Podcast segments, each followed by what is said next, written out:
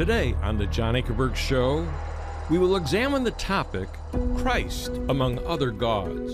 Maybe you've heard it said that all religions are equal, but do you really think that's true? If you think that all the deities are the same, or that all religions agree on the essential points, then this program is for you. Religion, if it is worth the name, claims to make factual statements about spiritual reality. This means that every religion has the responsibility of giving evidence for its truth claims. Such evidence should be accessible to believers and non believers alike. Christ presented himself as the one and only qualified Savior who is able to bring men and women to God. Today, we will examine the evidence he gave for his claim and also present the evidence for his extraordinary death and resurrection. My guest today is Dr. Erwin Lutzer, pastor emeritus of the Moody Church in Chicago, Illinois, where he served as the senior pastor for 36 years. He is featured on radio programs across the country, speaks internationally, and is the award winning author of numerous books. We invite you to join us for this important edition of the John Ankerberg Show. Welcome to our program. I'm John Ankerberg. We have a very interesting topic. It's called The Death and Resurrection of Jesus. Did Jesus actually have an extraordinary death? What happened on that middle cross when he was actually dying? People say, yeah, it was painful, but it was more than that. Then we're going to talk about an extraordinary resurrection. Did Jesus really rise from the dead, or was this a story that was just made up? And I have a distinguished guest with me that I love having, Dr. Erwin Lutzer, who is pastor emeritus of the historic Moody Church in Chicago, Illinois. For over 30 years, he was there as the pastor, and he is a philosopher, theologian, has written many best selling books. And Erwin, I'm glad that you're here today. But I want to get right to the first question Is there good evidence that Jesus was crucified? One day, Erwin, I was sitting uh, in a convention, and I got up and I stood out on the side and we had done many programs on this gentleman that all of a sudden was just standing there. So I went up to ask uh, and talk with him, and uh, his name was John Dominic Crossan. He was one of the leaders of the uh, Jesus Seminar, co founder with Marcus Borg, and uh, actually they were the ones that pulled the beads out of the jar and found out that almost everything that was written that Jesus said in the New Testament, he didn't say. Okay? So I went up there and I talked with him, and in, it was very interesting. Even though he denied most of the New Testament, when it came to the crucifixion, was he crucified? Is this a historical fact? This is something that he wrote in his book. He says that Jesus was crucified is as sure as anything historical can ever be. This event resulted in Jesus' death. In another book, he said, I take it absolutely for granted that Jesus was crucified under Pontius Pilate. Now, let me give you one more. I've got 11, but I don't want to spend time on this because we have many, many scholars that come through here that have given this kind of information. But Tacitus, the Roman historian, these are secular, non Christian people that were writing in ancient history. He lived 55 to 120. Well, Jesus died about 30, so he was right close to the scene and he was called the greatest historian of ancient Rome. And this is what he said Christians were named for their founder, Christus from the Latin, who was put to death by the Roman procurator Pontius Pilate during the reign of Emperor Tiberius. His death ended this superstition for a short time. Interesting what that superstition is, it was the resurrection. But it broke out again, especially in Judea where the teachings had its origin. Now, I've got all kinds of quotes from secular writers. There are over 11 of them that refer to the death of Jesus, and I think there are even more with some of the new scholarship that's coming out. But I want to get to the point of the fact of what actually, Erwin, happened on that middle cross when Jesus was dying. People have seen movies about it and uh, they've got their own ideas. But Jesus said, I am the good shepherd. The good shepherd lays down his life for the sheep. John the Baptist, when he saw Jesus walking, he said, Behold the Lamb of God who takes away the sin of the world. Now, there's a great chasm between Christianity and what Christ did on that cross when he was dying than all the other 4,300 religions in the world. And I want you to explain to the folks that are watching, which I'm so glad that you're watching, because this is for you.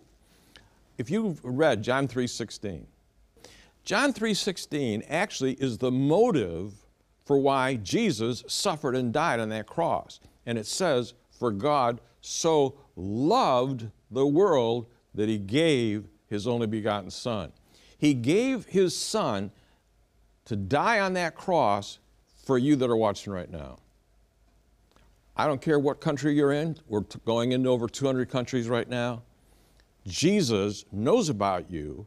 He knows about your sins. He knows about your struggles. He knows everything about you, and He loves you. And He did something special for you that no other religious leader can do. And Erwin, I want you to explain what He did. First of all, John, I'm so glad to be with you today discussing this because the death of Jesus Christ and what happened there is one of my favorite topics. I never get over it. You already mentioned the fact that it is there that we see the love of God. When you look around the world and you see all the devastation, the natural disasters, COVID, you say, How do I know that God loves the world? Well, the clearest expression of the love of God is found when Jesus was crucified we know that he was crucified between two thieves, and what happened on that middle cross. Many people look at it and they simply think that Jesus suffered because crucifixion was a horrible death. Horrible. They think that he just suffered physically. But something else was happening that was invisible to the human eye. The Bible says that when Jesus died on the cross, as you already uh, implied, God took our sin and laid it on him legally, even though Jesus was sinless, he became legally, legally guilty of adultery, legally guilty of theft, and every evil imaginable. Now, what that meant was he was making a sacrifice for sins so that you and I could be forgiven. Now, the question is where do we see the love of God most clearly? Well, there on the cross, as you already quoted John 3:16, Jesus dying, but there we also see the justice of God most clearly. Because God says, I can't just let bygones be bygones. I need someone to stand in for humanity, and I need someone to die for the sins of the world. Now, here's the question Who is qualified to do that? I'm not qualified to die for your sins, you're not qualified to die for mine. As we emphasized in this series, it has to be a sinless Savior. But here's what happened when Jesus died and bore our sin, God accepted that so that you and I could be forgiven. Now, there are people listening who are saying, well, Christianity is like other religions. Other religions also have a blood sacrifice. But in Christianity, John, God becomes the sacrifice. That's why Jesus Christ was born of a virgin. That's why he was God in the flesh, so that God is the one who is the Redeemer. He's not just sacrificing somebody out there. In Christ, He sacrificed Himself. He did that on our behalf. Now, as a result, and we've already said that Jesus died for sins, and all of us are sinners, we must recognize also that what Jesus did is so unique that it separates Christianity from all the other religions of the world. You've got a great illustration. You're holding it up right now. What is it? All right. Let's suppose that on this side of the ledger, John, we listed every one of the 4,300 religions of the world. We could write across the top that they believe that somehow works are involved in salvation. They've got to do something. All of them have We've got to do something. And, you know, I, um, I believe in the sacraments and I try to be good and all the other things that we've heard a thousand times. The problem is that if you believe in salvation this way, you can have no assurance. How do you know that you've done enough for God? You don't know how high His standard is. I've talked to people, well, you know, I hope that I'm good enough and I think I'm good enough, but do you know that you're good enough? The answer is no. Yeah, Jesus said, Be ye perfect, even as your heavenly Father is perfect. None of us are perfect. And you know what the other thing is? The Bible makes it so clear that we are sinners and sin is abhorrent to God, and everything that we do is really tainted with sin. One of the things about the Bible is it gives such an accurate picture of the human heart that sometimes when I read about it, it is astounding. It reveals the heart. Now, on this side of the ledger, you have Christianity, because Christianity says there's nothing that you can do to satisfy God. Obviously, it's best if you're a good person rather than a criminal. We'd all admit to that. But actually, both of them are under the condemnation of sin. And I say to everyone who is watching and listening today that it is so critical for them to understand that we constantly miss God's high standard. All have sinned and come short of the glory of God. Now, on this side, we discover the good news. And this is the best news that people will ever hear. I love your judge illustration. It might be good to put it in right here. Yeah, that this is a free gift. A free gift given to those who admit their sins and receive Christ. Now, in order to illustrate what happened there on the cross, there's an illustration that, um, you know, has been told many times. There are many versions of it. This is the version that I heard. A man was speeding and was given a ticket, let's say, for a $100, all right? He goes before the judge, but the man has no money. So the judge compassionately and with love walks off the bench, takes off his cloak, puts on ordinary clothes, comes and stands with the defendant, and pulls out his own wallet and lays a hundred dollars there on the bench. Then the judge goes back and puts on his robe and uh, says to the defendant, Oh, I notice that someone has paid for you, and takes the hundred dollars and says, Now you go free. God is the one who redeems us. And because of that, we can have the assurance of eternal life, and it is a free gift. It's so hard for people to accept that because our default position is to think that salvation is a matter of works. But I say to everyone who's listening today, absolutely critical, you cannot have assurance as long as you are dependent upon the works or even the sacraments. It is when you understand that Jesus paid it all, and when he was suffering there on the cross, and when he said, My God, my God, why hast thou forsaken me? He was taking our eternal hell that belonged to us, and he bore it for us so that he could now freely say to us, You are forgiven, you are received, and you belong to me forever. That's the best news anyone could possibly And this is serious because this is not just talk. Jesus also had a warning on the other side. Whosoever believeth on the Son shall have eternal life, but whoever does not believe in the Son shall not see life, but the wrath of God abides on him. Now, you have another illustration, and we need to get to the resurrection here, but there are a lot of businessmen that are watching. Many of them have sins in their life, some that people know, a lot that people do not know. You got a great illustration of a man that hypothetically went into a room that just had files. The room was filled with files, all with folders of the sins that he had committed. It was a private And- file. And here are all these file drawers and all of these cards that list his sins. Now, could you imagine that? Right. And he's going through, and there are some of those cards that make him so filled with shame, so filled of regret. And suddenly, Jesus appears. And he looks over his shoulder and thinks, Oh, not him. I don't want Jesus to see this. But then Jesus puts his arm around the man and says, I love you.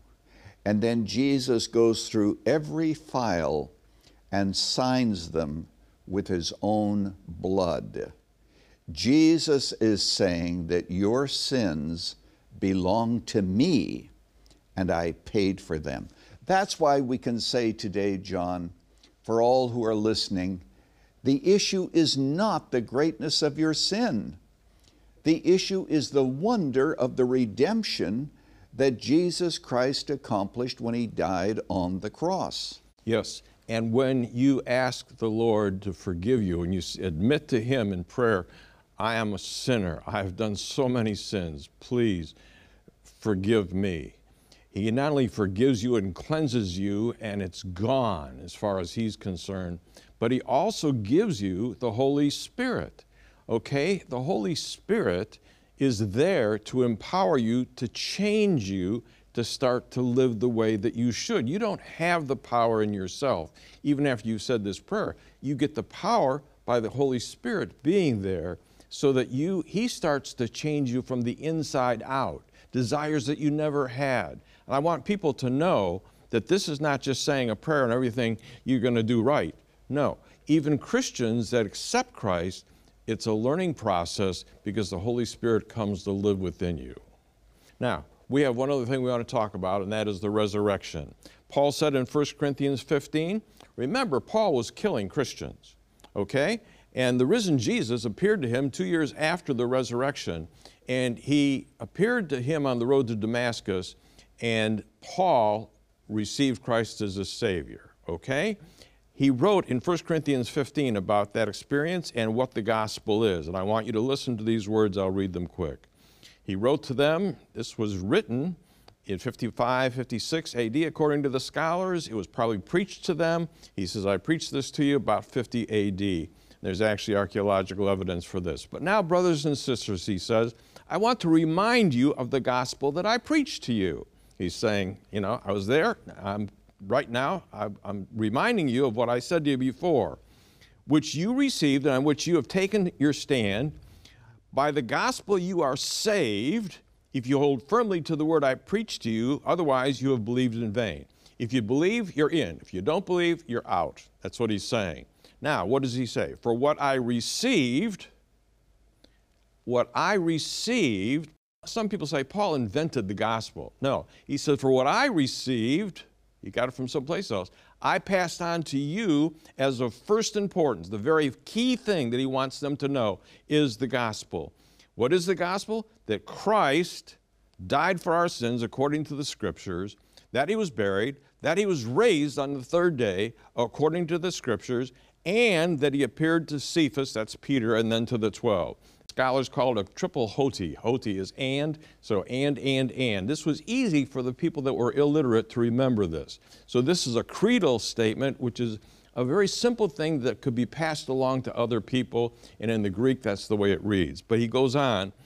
After that, after appearing to Cephas and to the apostles, the 12, he appeared to more than 500 of the brothers and sisters at the same time, most of whom are still living, though some have fallen asleep. Then he appeared to James. James didn't believe in Jesus his whole life when he lived with him. What changed him? It was the resurrection. Jesus appeared. Can you see Jesus coming into a room? Can you see James? And J- Jesus all of a sudden appears in the room and he says, Bro, come on over here. Let's talk. okay? And he became the leader of the Jerusalem church. He appeared to more than 500 of the brothers and sisters. Then he appeared to James and to all the apostles again. And last of all, he appeared to me also as to one abnormally born. Paul is strident in his argument that a man who claimed to be God was put to death and was raised to prove that his claims were valid. Now, what does that mean to you when you hear that? I want to speak to all who have been listening to this. I want to talk from my heart to your heart, particularly those who have watched this and you are a doubter. A doubter, maybe even in the resurrection. In the New Testament, there's an interesting story of a man by the name of Thomas. Now, Thomas was one of the disciples. And Jesus appears to the disciples after the resurrection and uh, Thomas isn't there. We don't know why he wasn't there, but he wasn't. And uh, all the disciples see him later and shout, We have seen the Lord. Ten men agreeing, but Thomas would hear none of it. He said, Except I shall see in his hand the print of the nails and put my finger into the print of the nails, I will not believe. Maybe that's where you are. But very graciously, Jesus appeared again to the apostles. And he said, Thomas, come over here. Put your hand into my side where the spear was. Notice the nail prints in my hand. You can touch them. And Thomas said, My Lord and my God. The life and death and resurrection of Jesus was not easily believed by the disciples, but they concluded it because the evidence was powerful and compelling. Come to Jesus with your doubts. There's a song written entitled Just as I Am Without One Plea, and one of the stanzas says this Just as I am, though tossed about, with many a conflict, many a doubt fightings within and fears without. O Lamb of God, I come, I come. Bring your doubts, and Jesus will meet you. Join me in this short prayer, a prayer in which you are transferring your trust to Jesus who died and was raised again. Father, I ask in Jesus' name that many who have listened may see the beauty and the love of the gospel, that you loved the world and Jesus died for sinners. I pray particularly for those who think that they have sinned too greatly. Help them to see the wonder of your grace and your acceptance of all who believe. And we pray in the name of Jesus. Amen. Folks, I hope that you prayed that prayer. The resurrection was absolutely essential to show that Jesus was deity. No other religious leader rose from the dead. Next week, we're going to continue because he spent 40 days showing himself to people. We have testimonies from all kinds of people that are in the New Testament that we're not sharing with you right now, but they're there. You can read them for yourself. But we're going to continue that at the end of 40 days, he went up to a mountain, met with the disciples for the last time, and then he ascended in the clouds into heaven. And the Bible says he told us he's coming back again. And next week we're going to talk about why was it necessary? What was the great change in heaven when this crucified Savior came back to where he had left, and he took the throne again. But he's coming back again. We're going to talk about that subject. I hope that you'll join us. Stay tuned. John will be right back. Now, thanks for being with me today. If you have thought about what makes Jesus unique among the 4,300 religions in the world today, and you'd like to investigate the information for yourself, that you've heard presented, as well as the facts given throughout this series about Jesus. I want you to know that we are making available all six TV programs with Dr. Erwin Lutzer on two DVDs for a gift of $39 each, or both DVDs for $78. In program one, he explains why all attempts to unite Christ with other religions of the world are doomed to fail. In program two, how our prevailing culture of tolerance has altered even some of our Christian churches' belief about God. Then in program three, why is it logically absurd to believe that all the religions of the world could be equally right? In program four, why does every religion have the responsibility of giving evidence for its truth claims that is accessible to believers and non believers alike? In program five, we present the evidence for Jesus' extraordinary death and resurrection.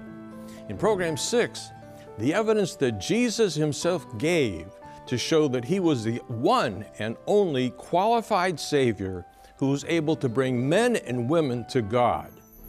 Now, in addition, we're making available Dr. Erwin Lutzer's excellent 252 page book, Christ Among Other Gods.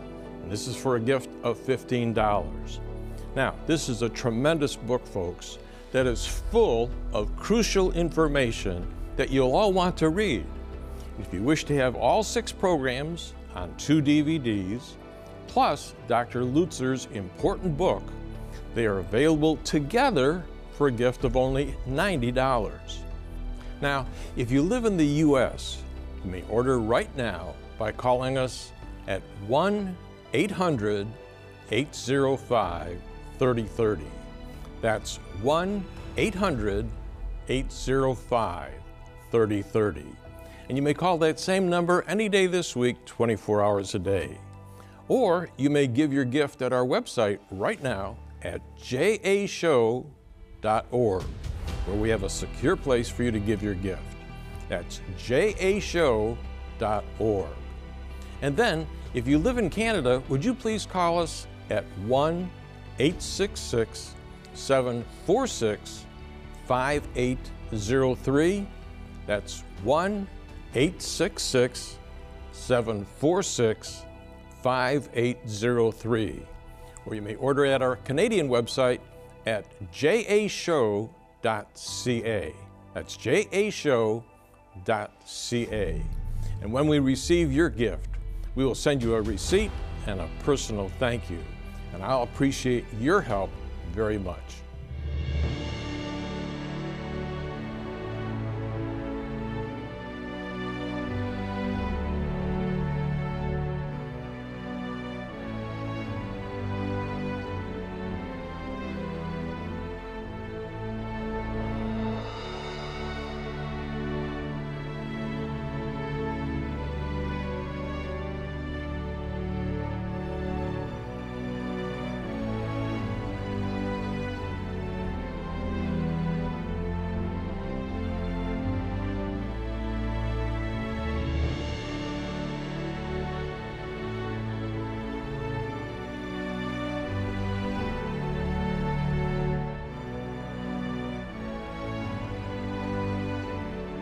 This program is sponsored by the John Ankerberg Show Ministries and is made possible by the grace of God and your faithful prayers and gifts.